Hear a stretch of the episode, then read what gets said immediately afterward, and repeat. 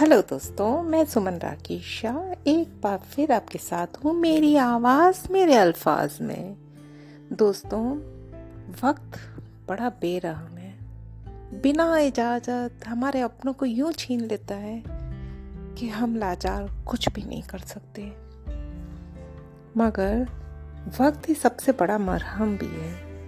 बचपन से सुनती आई हूँ, पर ये वक्त दर्द में इतना रुका सा क्यों प्रतीत होता है? तेरे संग बीते वो प्यारे पल, कितनी जल्दी यादों में तब्दील हो गए। तब पकड़ने की कोशिश भी नहीं करती थी।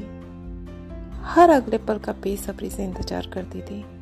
और बस, यूँ ही सारे पल मुट्ठी से फिसल गए, और अब तेरे चले जाने का ये दर्द। जानती हूँ निकल ही जाएगा ये वक्त भी।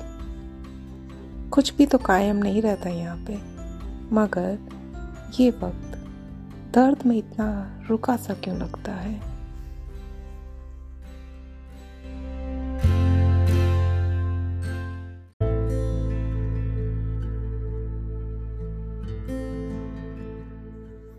बिछड़ने के जरा पहले, बिछड़ने के जरा पहले कहने को कितना कुछ था, मगर भरी आँखों से बस उसे जाते देखती रही।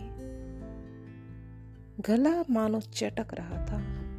कदमों में जान ही नहीं रही।